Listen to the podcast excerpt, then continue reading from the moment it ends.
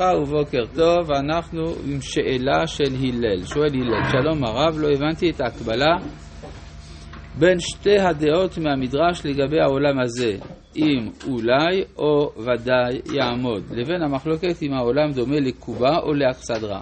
מה מקביל למה ומה זה אומר? תודה רבה לרב ויום עצמאות שמח. ההבדל הוא פשוט מאוד, אם העולם כאכסדרה, סימן שהעולם לא מושלם, אז הוא לא יציב, אז אולי יעמוד, אולי לא יעמוד. אם לקובה הוא, הוא דומה, אז זאת אומרת זה עולם מושלם, שיש לו איזון פנימי, ולכן זה יעמוד. זה כל ההבדל. טוב, ובכן אנחנו בפרק כ"ז של ספר, מה? לא הבנתי. לא הבנתי מילה. פרשת תצווה. זה נכון. כן, כ"ז זה פרשת תצווה. וזה בפרק כ"ז פסוק כ'. אז אנחנו כאן מגיעים לפרשה שבה, כפי שאמרנו, שמו של משה נעלם, ועוד ששמו של אהרון בפרשת תרומה נעלם. זאת אומרת שיש לנו משכן של משה ויש לנו משכן של אהרון. מה ההבדל? אז התחלנו לדבר על כך שבמשכן של משה יש גישה ישירה אל הקודש. יש ארבעה דברים שלא נמצאים במשכן של משה. האחד, אין שם אה, כהנים. זאת אומרת, בכל פרשת תרומה אין זכר לזה שיש כהנים. הדבר הזה בא לומר שאין צורך, זה מדובר בשביל אנשים שאין להם צורך במתווך. בינם לבין הקודש. הדבר השני, ממילא מתבקש שאין בגדי כהונה. בגדי, הרי משה נכנס ישירות אל, ה, אל קודש הקודשים בלא בגדי כהונה, אלא בבגד פשוט. כלומר, הוא לא זקוק לפעולה שעושה רושם על הדמיון. מה זה? הוא רואה שמשה לא. זה נכון, אז מה? לא, אהרון ממשיך כל הזמן. אני אמרתי שלא? כצינור מסוים, אז... עובדה, הצינור הזה כתוב. מה הצינור הזה אומר? זה נקרא לדעתו של קורח, כאילו, שכל העדה כולם קדושים ולא צריך כהנים? קורח יכול להשתמש בזה, אבל זה, זה לא הנקודה. כן? הנקודה היא שיש יחס ישיר אל האלוהות, שאיננו מותנה ב, בכל מיני פעולות שבאות לטהר את הדמיון וכדומה. כן. הדבר השלישי שאין במשכנו של משה זה מזבח קטורת. כן, הרי כאשר משה נכנס, מצד ימינו יש שולחן, מצד שמאלו יש מנורה, אבל באמצע הדרך פנויה. לעומת זה, במשכנו של אהרון, אנחנו רואים שבדרך יש קטורת. יש משהו שעוצר, אתה צריך לצאת ידי חובת איזושהי עבודה, שהיא במזבח הפנימי, ומתוך כך אתה יכול לגשת. ו... אבל על פי הסדר שהכתובים הם כסדרם. לא, אני הולך פשוט לפי מה שכתוב, לא קשור אם זה כסדרם או לא. אוקיי. זה לא קשור אם זה כסדרם, מקומה קרונולוגית או לא. יש כאן תיאור בפרשת תרומה של משכן שבו אין אותם ארבעה דברים.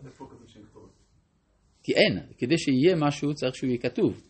אם הוא לא כתוב, אז הוא לא כתוב. כן? כל פרשת תרומה, אין בה זכר לקטורת, ולא למזבח קטורת. מה הבעיה? הוא אמר שלא היה. לא אמרתי שלא היה, אמרתי מה, מה לא כתוב. זאת אומרת שלפי מה שלמדנו, למדנו שהמשכן של משה זה הדגם של הנפש של משה, ככל אשר אני מראה אותך בהר, את תבנית המשכן, תבנית כל כליו. וכן תעשו שתהיו כמשה. זאת אומרת, אם אני רוצה להיות כמשה, אני צריך להתחקות אחרי המבנה של המשכן שכתוב בפרשת תרומה.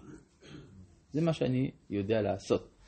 עכשיו, יש עוד דבר רביעי שאין, אין כיור. אין כיור, כי כיור בא לטהר. משה מייצג את מי שאצלו יש כבר טהרה מלכתחילה. כמו שהרמב"ם כותב, שכשם שהמקווה מטהר מן הטומאות הגלויות, יש גם טהרת הדעת. אדם צריך לטבול במימי הדעת. משה הוא, לפי הקבלה, גם סירת הדעת, אז הוא טובל בדעת. אז אם ככה, יש לנו כאן אה, עכשיו, זה בעצם מניח שהאדם שמתואר במשכן של משה הוא אדם שאיננו חוטא. איננו חוטא, לכן גם הוא יכול להיכנס ישירות אל הקודש. ומדוע הוא לא חוטא? משום שהוא נשלט על ידי השכל. כן, כמו שהרמב"ם אומר, ההבדל בין נבואת משה לנבואת שאר הנביאים, שאצל משה אין תערובת של דמיון, אלא השפע האלוהי חל על השכל לבדו ישירות. ולכן גם הוא לא יכול לחטוא, כי אין מחשבת החטא נכנסת אלא בלב המנוער מן החוכמה. או, כשי, או, ש, או כמו שבגמרא, זה לשון הרמב"ם. בגמרא כתוב, אין אדם חוטא אלא אם כן יש בו, נכנסה בו רוח שטות. אז אם אין, אם יש חוכמה, אז אין שטות. עכשיו, הדבר הזה גם מעלה שאלה, מה אופיו של הקורבן? כן, האם הקורבן בא בשביל לכפר על חטא, או בשביל משהו אחר? אם הקורבן הוא רק בשביל לכפר על חטאים, אז לכאורה אין לו מקום במשכן של משה, שם אין חטאים. אבל אנחנו רואים שיש שם מזבח, לא מזבח קטורת, אבל יש מזבח העולה. הדבר הזה בא לומר שהקורבן הוא לכתחילה לא על מנת לכפר על חטאים, אלא הוא על מנת להתקרב. זה המשמעות של השם של קורבן, ראשון, להתקרב. זאת אומרת, יש מרחק מובנה בין הנברא לבורא, בלי קשר לחטאים, מעצם העובדה שאני נברא, אני רחוק. ולכן אני רוצה לגשר על המרחק שמבדיל אותי מן הבורא, ולכן יש, אה, אני מביא קורבן. אם התרחקתי עוד יותר על ידי החטא, אז הקורבן גם ממלא פונקציה נוספת, לכפר על חטאותינו. את זה אנחנו רואים בסדר ההגדה של פסח בנוסח של הספרדים, בדיינו.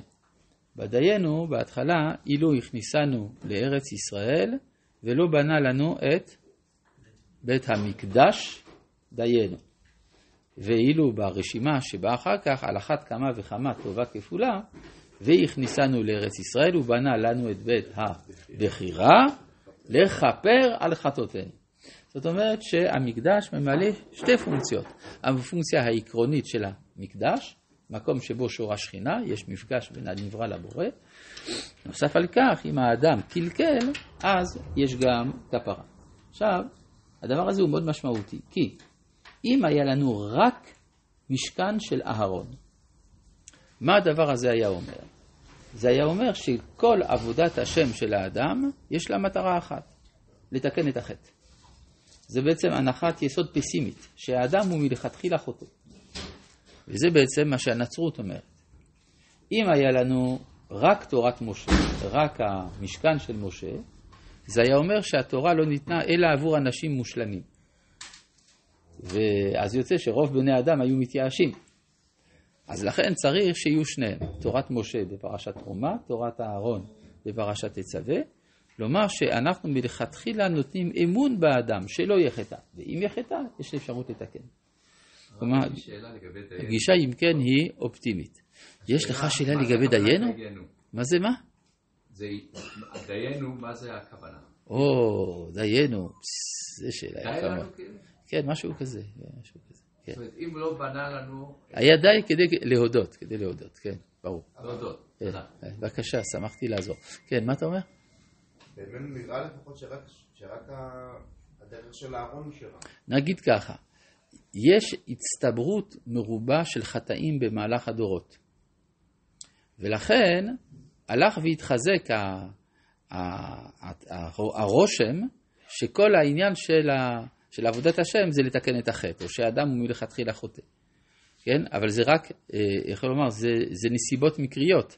איך אומר המהר"ל? החטא הוא מקרי באדם, כן? והמקרה לא יתמיד. אז לכן, גם אם יש הצטברות גדולה של חטאים והרבה אסטרטגיות של כפרה, כל זה זה משני לעומת עצם זה שהאדם מלכתחילה טהור. כן, איך כתוב בספר קהלת?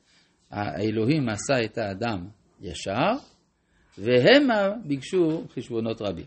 אה, אפשר לומר ששמעת ימי המילואים, שמשה רבנו משמש מבחינת המילוי של השכל. נכון. יש מפגש עם מציאות, זה אהרון לדורות, יש גם נפילות, אז צריך ל... יש גם נפילות, בסדר, אבל זה לא, זה לא בא. אבל זה נכתב לנצח בתורה שמשה עושה את זה. זה כל העניין. המפגש עם השכל הוא תמיד בלתי בלתי חטאי?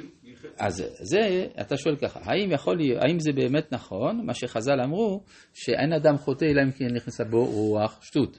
וזה נדון.